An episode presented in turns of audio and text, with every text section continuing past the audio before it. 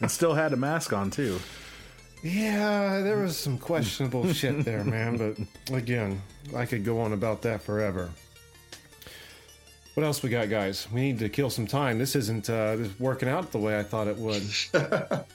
I, I got um, Easy Rider, you know, Peter Fonda, Dennis Hopper. Yeah, uh, yeah, I saw that too. 1969. I was gonna say that one, but I don't know enough about it. To, I've never to seen really the say- film, but I've seen that bike at plenty of like uh, fairs and Mm, shit yeah. like that. And Oh, they actually have the bike? oh, it's like a no, it's not the original. replica. It's like a replica. Yeah, yeah, Yeah. like a touring replica. But nonetheless, it's it's pretty badass. I mean, I I have no place on a motorcycle. it's just not me. And if I did get on one, people would be laughing. especially not a chopper. I it just would don't look understand. so unnatural. Yeah. so unnatural. But um, I quit riding one after I slid one in gravel, so after that, I, I can't do it anymore. No. My my dad got one and he I went over to his house and he took me down to the basement because there's my bike. I was like, oh, cool. Like, you want to get on? No. Nope. we're done. cool bike. Let's go back upstairs. you know, that's not a question I need answered. Am I going to go in the ditch or not? I can tell you what'll happen. I'm going in the ditch. How about the Tron bikes? Oh, that's what I was. Oh, yeah, that's I was good. thinking Yeah. about that one. I, I picked a good one now. Yeah. Good. Okay. I found I found some I found a well of conversation. Tron maybe. Legacy or the original bikes? Well, they obviously look better in Legacy, I think. But um, uh, you know, we've talked before in Grand Theft Auto Five, they put that whole mode in there. Uh, uh, Oh, that's Tron right. bike do, battle yeah, modes. Yeah, my God, is that fun? Yeah, like is. I kept seeing those movies growing up. You know, I know there's been been video game adaptations dating back probably to the Atari, if I'm not mistaken, but. It's never intrigued me. I was like, it looks fucking boring. it's always just been top down with a big long tail. Yes. you didn't really get to. But this was intense. Yeah. Like I got into it and couldn't quit playing it. I eventually did, obviously. But yeah, I don't. I'd like to actually look back into that because that was so much fun. I forgot about those. Man, the matches were quick. I mean, you make a mm-hmm. few walls and then you're like darting around to like avoid stuff. And And the wall stayed long too, so you really had to to figure out Yeah. where you were going before. Yeah, Yeah. I got Lobo. Oh, dude, I was going to say Lobo. Oh, the main man.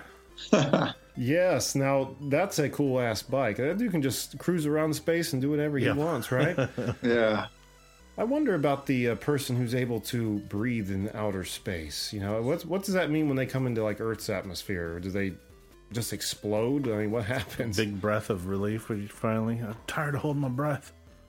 So you get well, I, into I mean, you see like- Lobo in like comics and in uh, like cartoons. He's like talking and conversing with people in space. Like, I think it'd be like being in a really smoky room where you walk outside and you're just like, oh, all right, there you go. I mean, you can function while you're in that smoky room, but it's just not as well. But once you get outside in the fresh air, then it, if you're Lobo, big- of course. Yeah. Right. Oh, right. Are they making a Lobo movie? Is this still I happening? had. when I've we- always heard rumors here and there, but It yeah, it floats around ever since I think we started this show. Yeah. which is we're going on five years now. If that tells you anything, but the oh, same thing with the Venom movie. You know that was in yeah.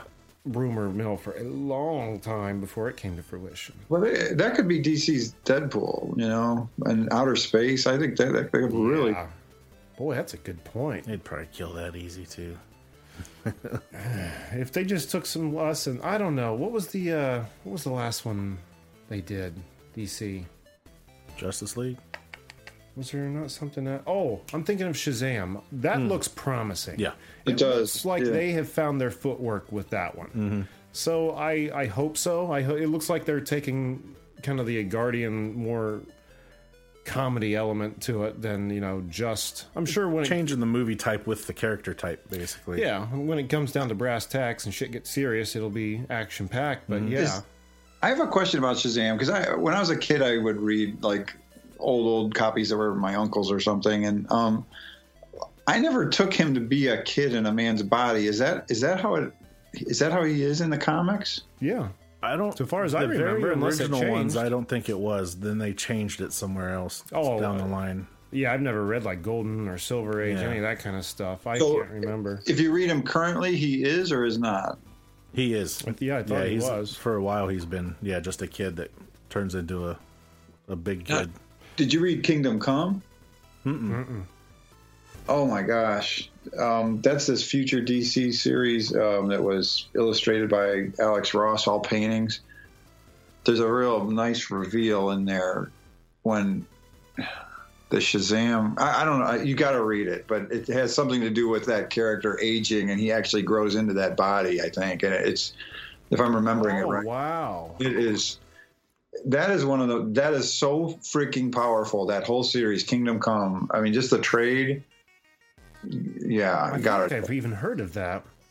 It's good they finally made him grow up because that'd just be like That offers interesting questions, though. So as he ages, does the alter ego age as well? Yeah, no, it, it's it's a really. int- I, I don't want to give it away, and I Okay. I don't. I just remember that being this pivotal moment, like wow, and um, yeah, I, I have to read it again because I don't even remember uh, specifically what the reveal was. I just remember the way it was illustrated was so fantastic, and I remember Superman just saying like calling his bluff and like saying hello billy i don't know it was great Oh man, that, that- you've got me hooked. That sounds awesome. Kingdom Come. yes yes crazy if he that was an old man and then calls out No, Shazam you- and then turns back into a young guy. Right. You've read button- Marvels, right? Read what? Marvels, the painted Alex Ross, Kurt Busiek, No. Busiek. Oh boy, that's a good one too. I'm sorry, we're getting off tra- topic No, here. this No, is this is the point, man. Yeah. This is the point. That's how we do. yeah, I guess these. When did these come out? Probably 90s, late 90s. Whenever Alex Ross was really starting to hit the scene. I mean, these were some of his first things. I'll need to dig out. I know, Jack, you and I both ordered a handful of Shazam uh, books that I think date late 80s, early 90s. We ordered them because uh, Fritz, the Night Owl, yeah. someone we've had on, was illustrated in multiple issues. And uh, I feel like in those, he was still being Billy Batson, right? I know I did a, uh, comic vault with one of them a while ago, but he was Shazam the whole time. He never Never they transformed. yeah, they never talked. About. Because wasn't that that thing Billy. was like a race between him or Su- him and Superman or some shit like him that? and or- Superman were caught in a snowstorm or something like that. It was real. yeah, it was something I can't remember. It was a real bad snowstorm, but Superman didn't have much power. all the shit 'cause- they can handle, but when it comes to some snow, buddy, Yeah, they're, they're fucked. they're wearing tights. It's cold. Yeah, I guess. Yeah, I'll have to dig those out and take a look. All right. Um, let me see here. I, I'll list one more, and I wouldn't even call him a badass, but when I was looking around online, I was like, oh my god, I forgot about this dude. Remember Ralph S. Mouse? Ralph, the mouse in the motorcycle. The biker mice from Mars. No, when we were kids, the book that uh, they used to like bring into school, or they show you the special, the little tiny mouse that had the toy motorcycle. When he got on it, would make that meh noise. No. The bike would go Uh uh and it was the whole book was about uh, he uh, the apartment he lived in had a sick boy that for some reason this mouse cared about and two full stories down was the pill he needed to be better so the mouse took the motorcycle down to get it and bring it back because his poor ass mother couldn't afford meds i guess but um i can't believe nobody remembers that ted I you don't remember that mouse and No. motorcycle no I'm sorry to say. wow son of a bitch Maybe it's that little bit of the age difference there. I don't think so Not because I falling think on by the Jake time we now. got to it, it was still uh, it was older. Like I feel like it dated like late seventies, early eighties, maybe. Hmm. I'll have to go back and look. Unless it's a regional thing, because I, I was in California for most of my school. Could be. Ted has no excuse. Yeah. All right. Well, with that, let's just uh, do a quick uh, commercial here. We have T-shirts, we have decals, we have mugs, we have koozies. What else we got, Jack? Coasters, Crap beach towels, with our name and our tower and our logo and our can and all that shit on there. nice white items with red radio towers on them. If you need more white and red in your life, society6.com forward slash Candair Pod is the place to be, apparently. Head over there, get yourself a t shirt, a mug, a decal, rep your podcast, and support us at the same time. You could get the beach towel, tie it around your neck, and be a superhero. There you go. As long as you're, that's all you're doing, if you tie it around your neck, don't go like. Climb fences or nothing. I'm thinking Oh, autoerotic geez, fixation, but. Uh, so that's where my mind goes. Society6.com forward slash Candair Pod. Go get some merch. All right, with that, let's swing open the door to the comic vault. Jack, I'm dying to know what that comic over there is about. All right, from Marvel back in shoot, I don't even know. I thought I saw the date on there, but I don't think it's a date. This is like the What If series that Marvel does, but they're called What the What rather the. than What If. And I've never, uh, I've never opened a What the. I've Oh, this read is plenty What If. From 1990. okay, Basically, it is Marvel's Mad Magazine. The way I put it together, the, or thought about it. There's about three or four different stories in here, but I picked the one about Wolverine. On the cover of him, he's actually yelling at a bunch of other heroes in Galactus, and I guess they're fighting for the cover. But he says, "Back off, hosers! I get the cover. It's in my contract." the comic is all about fighting for the cover of the comic that you're reading. Well, the cover of the book is. That's what the cover is Oh, just I see, I see. But the the story I picked is uh, called Logan's Claws, part one of eight and a half. Gone fishing. Logan's on a little island fishing. He's got a fishing line tied to one of his claws with the bobber in the water. Sitting around him are a bunch of signs that says "No hero here," trying to deter anyone from coming around. Basically, he's tired of being put in other people's comics to save their comic and make them money. Wow. That was the '90s, all right, man. And throughout the comic, he gets you know a bunch of different heroes. Some of them I don't even think they're actual heroes. They start chasing them. It's almost like a Hard Day's Night, the Beatles movie. right. Them getting chased, uh, them wanting him to be in the comic. And I think it's funny because this one guy, if you look at his helmet, it looks a little familiar, huh? And I looked at the artist, and I don't, I don't recognize his name. It definitely looks familiar. It looks He-Man almost. Doesn't it look like a Ninja Turtle? Oh my god! It's ex- exactly Oh a Ninja Turtle. I don't know if he was an artist that worked on the turtles at all during that. Who is it? I'll have to look in there. But he ends up, yeah, he's getting chased by a bunch of heroes. One hero group called the New Kids on the Block. That's got to be coincidence because that's the only that's the only square you see that. I'm sorry to keep our listeners uh, oblivious. What we're looking at here is Jack has handed me this comic, and this one character is in an action pose, coming down toward the the camera, I guess, the panel, and the way he's positioned. The way his helmet's coming down the top of his head looks exactly like the head of a Teenage Mutant Ninja Turtle drawn back in the white ones, days. yep. Yeah, like line for line. Exactly like it, yeah. I can't believe you noticed that. I was sitting there looking at it and I was like, who is that guy? And I was Wow. like, wait a minute. Who's the artist on here? It is artist Rurik Tyler. Tyler? I can't speak to that. Yeah, I don't know if he, he did no any art. But yeah, one of the Wow. hero teams that come up and start talking to him about being in the comic is called the New Kids on the Block. He dices them up. And there's another bunch of female heroes that are saying, "Oh no, you're we got an appointment with you at one o'clock to be in our book. Oh no, you got to be one o'clock." And he's running away. Finally, at the end, he, I, I think there are a couple of Marvel execs at the time, and he comes running in the office, and they're like, "Oh, how was your vacation?" He was just like, "You bunch of jerks, you know, I'm tired of being all these other people's comics." And he's about ready to uh, chop them up when all of a sudden you hear, "Excuse me, I just got hired, and it's a female female Wolverine." And she says, "Yeah, I'm your cousin, Wolverina." oh Jesus Christ! yeah, you you don't even have to look at the copyright date on this to know it's '90s. Look at these drawings, man. But it was so Muscles! far out there, yeah. Yeah, those are fun though. That's it. What the? Did you get that at uh, Columbus this year? Yep. Maybe I did pick one one. up. Maybe I did pick one up and I just forgot. Uh, when you said uh, him sitting on an island fishing, I just thought of the Death of Wolverine series, where that started with him being on an island, secluding himself because his powers were diminishing, and starts with this guy crawling up on the shore. I don't know, he had like some kind of patriot looking outfit on. He was there to kill him, here to kill the legendary Wolverine, and as quickly as he thinks it, Wolverine kills him and you just look up the beach and see all these dead bodies of people who have came up trying to take out the Wolverine. And Maybe that's where they got the idea from there. Could be. Could be. What the? Very good. All right, Ted, what do you got for us today?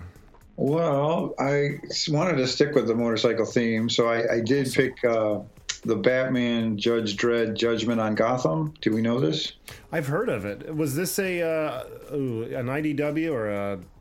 It was it was a crossover um, where you know it's the first time Batman and Judge Dredd meet. You know, across company lines, I guess. The publisher, though, I guess, is, was it IDW or? It says DC on the cover. Oh so wow, okay. Fleetway would have been the, the publisher for Judge Dredd, but they're not really listed as a publisher on this. It is written by Alan Grant um, and John Wagner, and the artist is Simon Bisley, who uh, I love his stuff. Got to meet him at a Motor City Con a couple years ago. He did a cool Apama pinup for us, which I still have yet Oh, to wow. um, do you know who Bisley? He did the first Lobo series as well, as did Alan Grant as the writer. Um, anyway, uh, the the premise is, uh, you know, we're in Gotham City and Judge Death. Do we know who Judge Death is? I don't. That name sounds familiar, but I don't. Okay, he's he's Dredd's nemesis. He's sort of like this uh, this spirit, evil spirit that kind of possesses people and becomes them. But he's a it's almost like Judge a, a judge with like a a skull face kind of and the helmet too, though. You know, so Like an evil doppelganger, if you will. yeah, right on. Uh, so- I've seen, yeah, I've seen him before. Okay, so um, we're in we're in Gotham, and he's starting to kill some people. Judge Death and Batman seemingly kills, accidentally kills Judge Death, impales him on a fence. But then he comes to life, escapes, and there's something left behind. And Batman, you know, he's like, "What's this thing? It's some sort of electronic device." He taps it, and then all of a sudden he's in, you know. Uh, Mega City. I, is, that is Judge Dredd's world, right? Mega, yeah, Mega City One. I have no idea. Okay, so he's in this whole other dimension, and it's all futuristic, and he's like, "What? What's going on? Am I losing my sanity?" And then Mean Machine, this other villain of Dredd's, is asking, "What happened to my uh, dimension jumping device?" you know? Right. So, and it was left back in Gotham. He doesn't have it. So, anyway, Batman and this guy get into a fight, and at some point, I'm kind of paging through it, reminding You're myself. fine. Take your time. Yeah, uh, Dredd is called in, and he takes Batman down and brings him into custody for into custody. And you know, Dredd, of course, you know, on Mega City One, the judges are there is no jury, right? That's what a judge does. They they pretty much make up their mind on the spot whether you are innocent or guilty Right. and you know he's like uh, i'll just read from it here. You know batman's tied up to a chair and he's like i've put up with this third degree long enough. I've committed no crime. And then dredd's like no. Incendiary device phosphor based 30 meters high tensile wire darts two tipped with tranquilizer projectiles precision weighted two knockout gas. You're carrying enough offensive weapons to pull down 15 years. And Bruce Wayne, because he's unmasked here, don't be absurd. No court of the law would convict me. Then Dredd, this is Mega City One. I am the law. Judge, if I say you pull time, you pull time. And then this other good cop comes in, and, he's, and Bruce Wayne's like, "Is there anyone I could speak to with a shred of intelligence?" And uh, it, it, it's great. You know, of course, he gets free, and then they they. Um, one of the things that's terrific about it is Judge Death meets the Scarecrow, and they hit it off, you know, and, and they're they're just creating this really artistic kills, you know, just for the the fun of it in a way. And then um, at some point, the the Scarecrow poisons Judge Death, and and there's like this, you know, one can only imagine what you know, and Judge Death is is writhing in pain. Like what a creature like Judge Death would be seeing that would cause him to, you know, such a nefarious mind. And then you flip the page, and it's like all these cute stuffed animals, you know, and like this unicorn floating in the air. Like all, it's so great. And I won't give away the rest of it, but it's it is one of my all-time favorites. It's so freaking good, and it's kind of one of these books that I don't think a lot of people even maybe know it exists. And I, you can still pick it up sometimes in, in sort of the budget bins. Like I just got one, another copy myself for like two bucks at the last show I was at. Oh wow. Yeah, that would be uh, worth looking into, especially if you're going on about it. I, you know, I've read crossovers before, and I guess I uh, kind of I went to IDW first because uh, most of the, which I've read have been on that uh, publishing title. I, I love IDW personally. Yeah. But um, one thing, one they did was the crossover with the Turtles and uh, Ninja Turtles and Batman. And I waited for them all to come out, and I got the trade. I wanted to sit down and do it all in one read. And you know, here are two people that I would, you know, nerdgasm to see fight: the Shredder and Batman, two of the most elite fighters you can think of from throughout pop culture. Who's, you know, how are they going to go down? And of course, they don't let that fight play out. It happens, but as quick as it starts, it ends, and you never really see it. And um, I wasn't too bowled over by it. It had redeeming qualities to it, but uh, yeah, as a whole, it sounds like this Judge uh, Dredd and Batman would be much better. That Dredd and Batman, that's when back when Batman had the giant pointy ears, wasn't it? Let me see. Yes. Yeah, Bisley did it that way, and it's really. I think it looks great. I mean, it's just badass. Yeah, see, these I like. There was a time, and I, I'd have to look to see who the artist was, but the the Batman art was so obscure. You know, those are long, but they, they at least they stay symmetrical with each other. They go Yeah. up and they stay straight. The ones I seen, they would go up and like They arch inward, Curve forward. and cross Oh, each that- other. yeah. Even like they looked ridiculous. Even And this more whole so book- than that. yeah. This whole book is painted. You know, I mean, it's every panel. It's it's it's like What it's pulling up here is beautiful. yeah. yeah. Even that one's good. Oh wow, They're look real at that. long, but it's at least they're straight. I, no, that is cool. Oh yeah, see, I, I like that Batman, but I'll dig out some of the examples I'm thinking of sometime, and I'll keep them out for you to see. Oh, I know exactly which ones you're talking. 'cause I hated bad. those. Yeah, The stories were good. The stories in them were amazing, which is what kind of pissed me off because the art, you know, you had to kind of swallow like the like a horse-sized pill or something, like really hard to get down sometimes, but. Very good, very good. Oh, and what, that, that was just Batman and meets Judge Dredd. What was the title of that again? It's called Judgment on Gotham. Judgment on Gotham. Sounds awesome. Awesome. All right. So what I have this week uh, is not even a comic that is out to read yet. It's uh, on Kickstarter right now. It's a comic called Suncatcher, and it's done by uh, Jose. Uh, I'm going to butcher this last name. Pimenta, written and illustrated by Jose Pimenta. I think that's it. And uh, it's running till October 25th. But what this book is about is uh, set in Mexicali, Mexico in the early 2000s, and a big music scene happening down there. And it's about this girl who finds she's a musician and she finds that her dead grandfather's soul is stuck in this guitar. And so the comic is her trying to one save her grandfather, get his soul out of this guitar, and two, just make music. And I'm a guitar player personally, so this kind of jumped right off the uh, Yeah. the page and into my attention. Like, that's cool. I like the idea of a possessed guitar. That sounds awesome. But um, the art looked really cool. I don't, Ted. Maybe you know a term for this where someone who's painting a panel chooses maybe only four colors to use. So, like in this panel, the character, like her shirt and pants, are going to be the exact same color, orange, to contrast like the wall in the background that's covered in posters, which would typically have tons of detail, but is just a flat like blue. Say, you know what I'm talking about? I, I do, but I, I wouldn't know a, a term necessarily. But I'm I'm displaying. I'm you guys know what kind of art style I am talking about, though, right? So uh, I just love the way it looks in that aspect, and uh, for anyone who would consider backing it, the book's finished. It just they need the money to start producing it. So quick turnaround time if you do decide to back the Kickstarter. That's Again, always nice. yeah, it makes such a difference. Mm-hmm. Like, not the you know, and I've backed projects on the other side where we need all this money to start. You know, where it's probably going to be a few years out. I get that.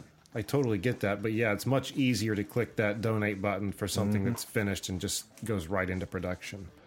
So again, Suncatcher running till October 25th on Kickstarter. Check it out. We'll have links on the website and on Twitter. All right, and with that, let's turn our attention over to Ted Sikora and talk about the Tap Dance Killer. Ted, one, I want to thank you again for being back with us today. This has been a lot of fun thus far. And two, I've got to know more about this tap dance killer. It uh, looks amazing. Can what can you tell us?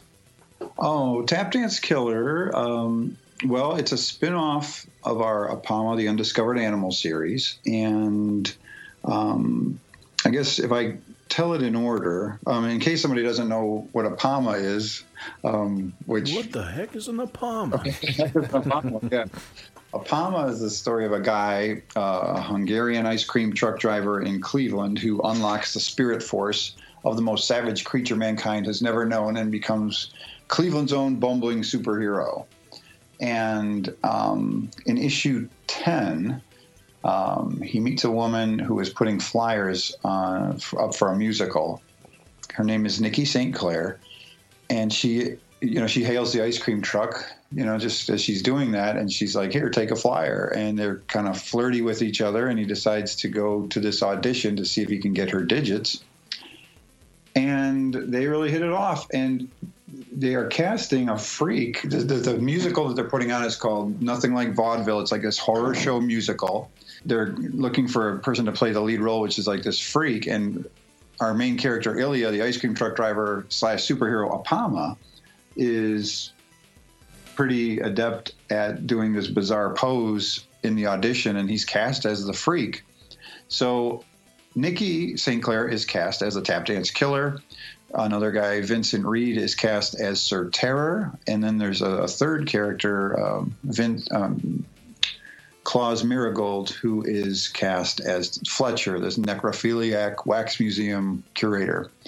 So there is something that happens where the three villains get locked into the headspace of their roles and they start taking on the actual mafia like this strange, bizarre vaudeville troupe, and Apama has to intervene. So, what happened with Tap Dance Killer, though, images of her on our Facebook page were being liked and shared, you know, thousands of times. And, uh, you know, it was at New York Comic Con actually, and people were just coming by the booth with a very different reaction to her than we were getting. We had a nice reaction for Apama, but th- this, there was something special about her. Like everybody was like, "Who is this? Who is this? Who is this?" And I, I said, you know, I'm going to give her her own spinoff because it really ends in a.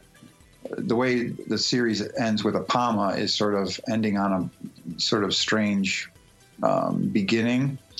So Tap Dance Killer is the story of Nikki St. Clair, you know, um, and we describe it as sort of Punisher meets the Rocky Horror Picture Show. This was such a re- uh, not a relief. I was excited to see that uh, when you sent this along, you know, the art, and the style of it looked very much the same as Apama. And mm. I was telling Jack, I really hope these play into the same universe, and then to find out they in fact do. Um, you know, and I was going to ask why did you choose her of all the you know the other characters to come through the Apama storyline, but it seems like you were getting good feedback from her, and that's what spurred you to do that. So you say Punisher meets who again? I'm sorry. Rocky Horror Picture Show. Rocky Horror Picture Show. So in her own arc, what is she going? To, is she going to play? Just you're just going to see the villain perspective, or is she going to turn to the anti-hero? What what's the long term plan for this character? Um, so when we start, she is in prison, and you know, because I told you they were taking on the mafia, and she took out some mobsters, and she is in prison for for shooting people, um, and and she's marked in prison. You know, they, you know, you can't take out the Ramiro family, and and you're, you're, you're toast. So she has to escape, which she does, and then she gets back together with her two allies from the musical who have continued this crime thing. So. Sir Terror and Fletcher, and Fletcher has started working on sort of this. Um, uh, well, I should say, in the musical, nothing like vaudeville, the Fletcher character can bring the dead to life, and this guy is doing everything he can to create that in reality.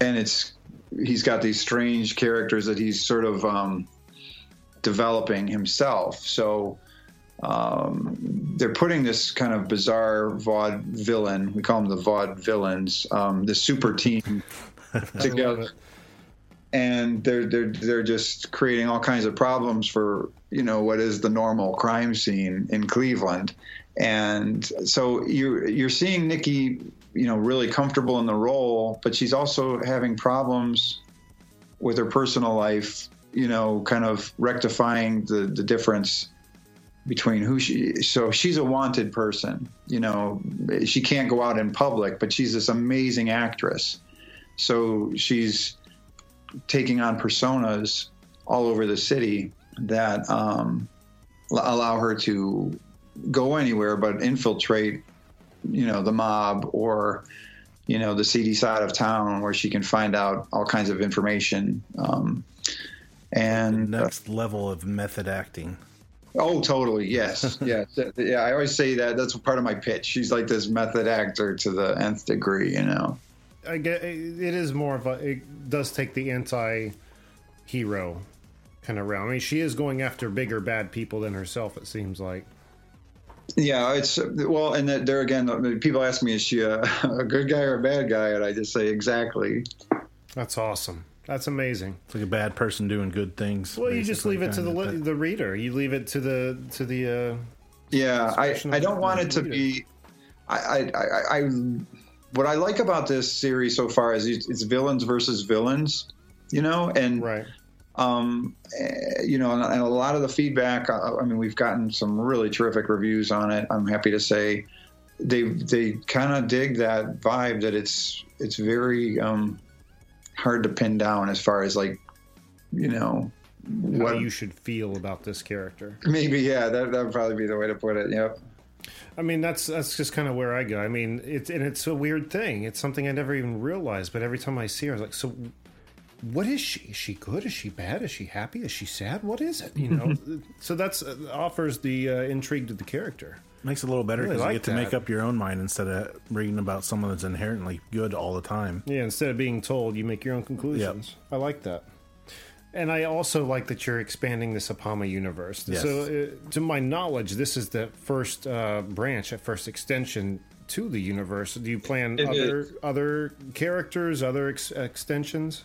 Yes, um, and we're quite far along. I'm happy to say on uh, Bloom, and that um, in Apama 5, we introduced sort of the nemesis of that series. Her name is Regina, and she is this hippie psychedelic flower child cult leader okay. who um, has, you know, within our first 11 issues, created all kinds of problems for Apama. And um, before we even put her into the, the, the comics, I wrote an entire screenplay about her origin. You know, because I, I it just came to me so fast. This character, like I wanted a very powerful kind of female. She's not a witch, but you know, I, I, feel like witch characters are so overdone, and they're always sort of this ancient spirit force. But I wanted somebody who was really like a hippie, you know, like a, sure. a '60s hippie that maybe regards everything about our society as sort of a sham, you know, and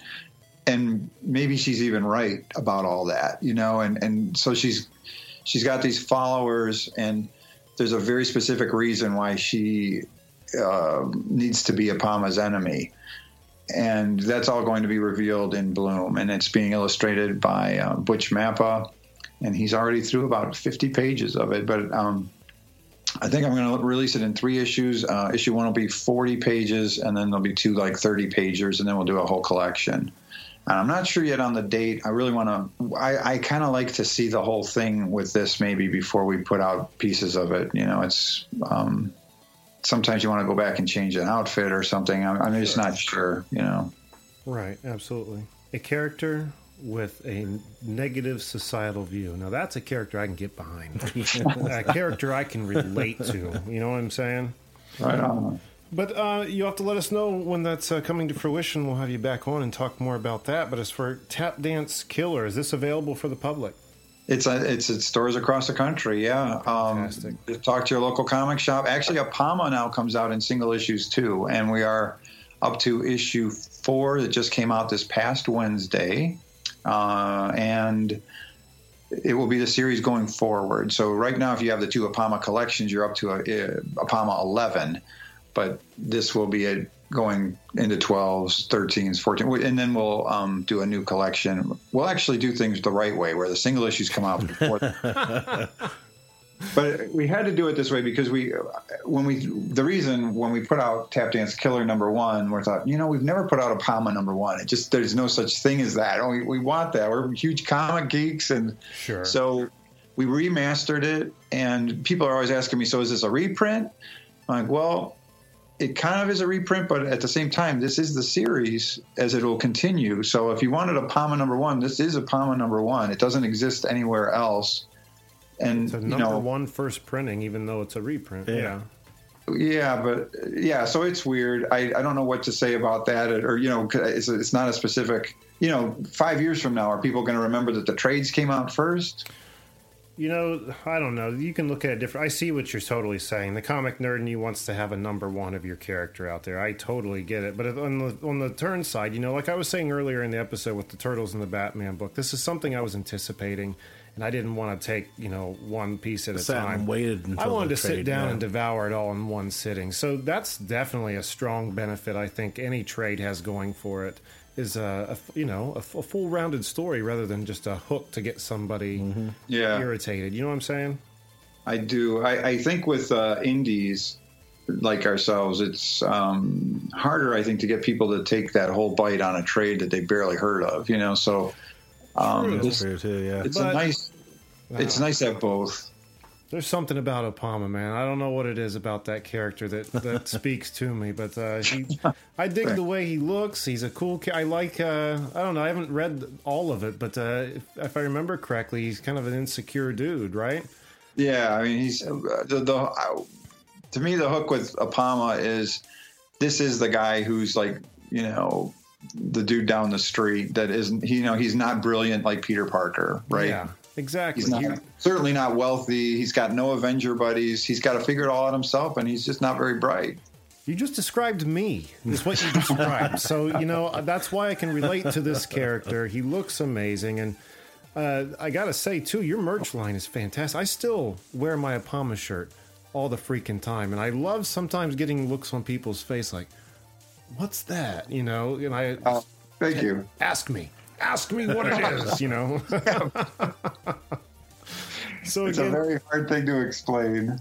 Oh, but he's got such a cool look. It's intriguing. I was telling Jack uh, before uh, we got on the call here. You don't when you look at him, you don't know whether to be like, okay, the hero's here, or like a bit frightened by him, like kind of like a Tap Dance Killer, I guess. You that's a good thing you have going that aura around your characters, where it's up to the uh, the reader. Unsuredness. Yeah, no no specific definition to them. It's up to the reader to make their own definition. I dig that a lot.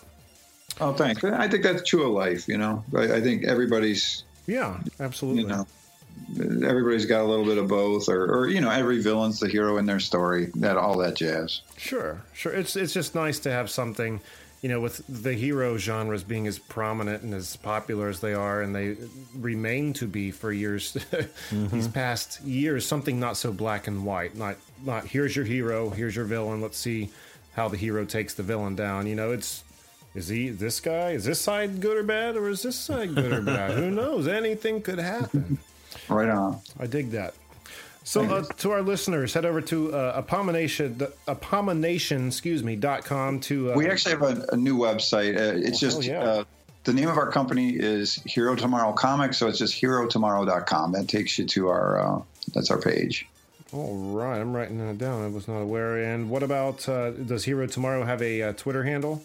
Yeah, uh, well, it would just be me, uh, Ted Sikora, T E D S I K O R A, and then uh, we do have a, a Facebook page which gets most of the news. You know, that's just Hero Tomorrow on Facebook.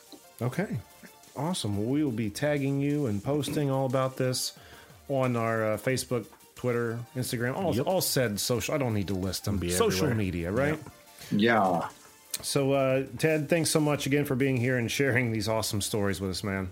Well, thank you guys. Uh, enjoyed it quite a bit. That is good to hear. Jack, what do we have on the website? On our website, you can go to cannedairpodcast.com and check out our special guests, listen to the show, follow us on all our social media, uh, check out some of the videos on our YouTube page, click on the merch button, click on the Patreon, Patreon button. And click on the contacts button if you want to send us an email. Say hi. That's all it is. Click a button. Say, hey, what? You don't even have to click a button. I think if you get on our website, there's a little stalker box there. Hey, what's up? Yeah. What you doing? Why you here? Yeah, Not creepy. sure is. Not on the mobile app, but it's on the desktop app. on the desktop, right. You can find us on Twitter at Canned Air Pod and on Instagram at Canned underscore Air. A lot of uh, funny things happening there. Uh, show links, current episodes, past episodes. Jake's warped and funny sense of humor. Yeah. You gotta love it. You gotta love it. It's been bleeding onto the Facebook page too a little It's bit. been bleeding all through this show, where it's been bleeding. and that's a good thing, I Yeah. think. But uh, what else we got? Uh, blah, blah, blah, blah. Patreon, Jake. I think Jack already said that, didn't you? Wizard World. wizardworld.com dot com, promo box canned air no space cool 10% off Cool. cool because it is cool isn't it jack Especially outside. i'm pandering now let's just end this crap until next time i'm jeremy colley I'm Jack Doherty. I'm Ted Sikora. thanks for listening everyone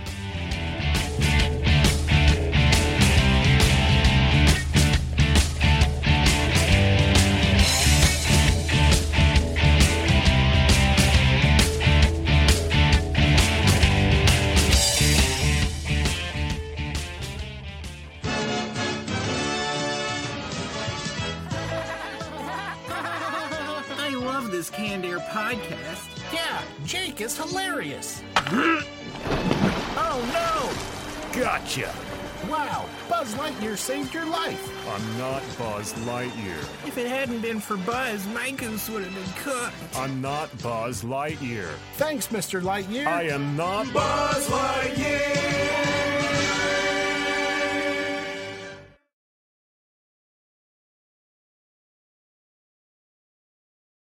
Excuse me. Uh, they just sent me over. Hi, this is comedian and writer, and let's be honest, I do a lot of things. This is Dino Tripodis, the host of Whiskey Business, the podcast not so much about whiskey as it is one with whiskey. Yes, we drink and talk about whiskey, but we do so much more with so many interesting people. For example, we talk to comedians like Greg Warren. you know, I don't want to brag, but let's just say I can walk into a Red Lobster and get whatever. You know, I think the pause right there is probably more important than the word. Amazing athletes like boxing champion Buster Douglas. When a fighter's down and he's looking for his mouthpiece instead of trying to get up. That's when I knew it was over. Yeah, right? And yes, Bigfoot chasers. Do you believe in Bigfoot? And if so, does he really eat beef jerky? The Bigfoot thing is people have seen these, and, and I've seen a lot of compelling evidence about it. It's Whiskey Business with Dino Tripodis. Join us for what we call a good conversation with a good pour. You really can't ask for much more than that, can you, people? Check us out at whiskeybusinesspod.com, a proud member of the Evergreen Podcast Network.